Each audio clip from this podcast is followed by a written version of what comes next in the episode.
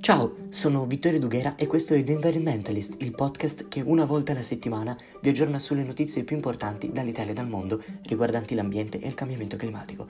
Oggi è sabato 20 febbraio 2021, trasmetto dal terrazzo della mia casa in montagna, mi trovo a Salice Dulzio e fuori ci sono 8 gradi sopra lo zero.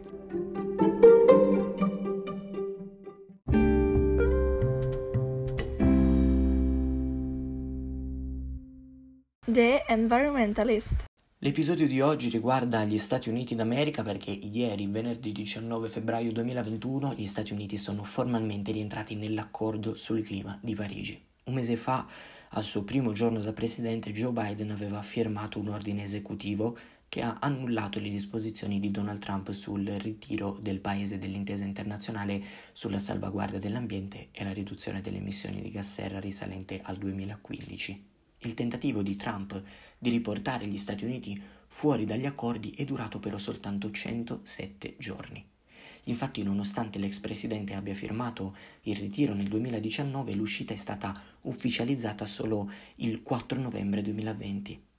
L'accordo di Parigi è il più vasto progetto di alleanza tra i paesi del mondo per contrastare gli effetti dei cambiamenti climatici ed è firmato da 194 nazioni. Lo scopo dell'accordo è di ridurre quasi a zero le emissioni dei gas responsabili dell'effetto serra provenienti prevalentemente dall'utilizzo di combustibili fossili e limitarne soprattutto l'aumento della temperatura del pianeta. L'intesa prevede inoltre che i paesi più sviluppati forniscano assistenza a quelli in via di sviluppo per ridurre il loro impatto ambientale, senza però limitarne allo stesso tempo la crescita.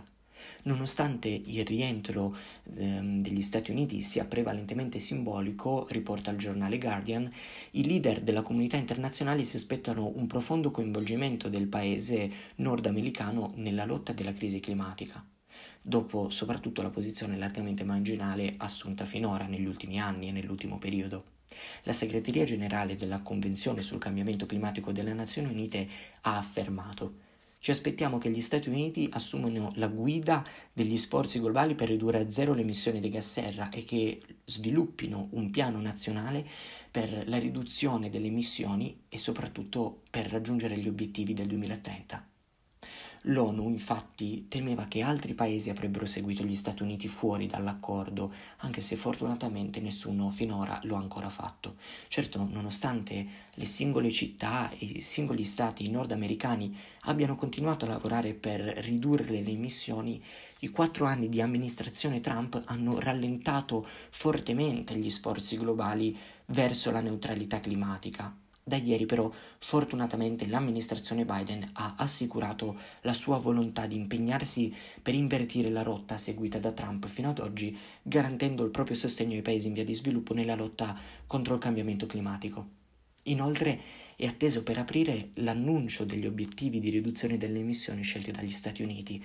E per concludere, a proposito di previsioni, secondo il professor Nathan Hullman dell'Università del Maryland, che è stato anche consigliere di Barack Obama nella stesura degli obiettivi di Parigi, gli Stati Uniti potrebbero ridurre le proprie emissioni tra il 40 e il 50% addirittura entro il 2030.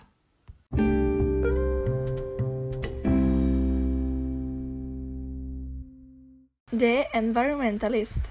E anche per oggi è tutto, io vi saluto e vi do appuntamento alla prossima settimana. Ciao!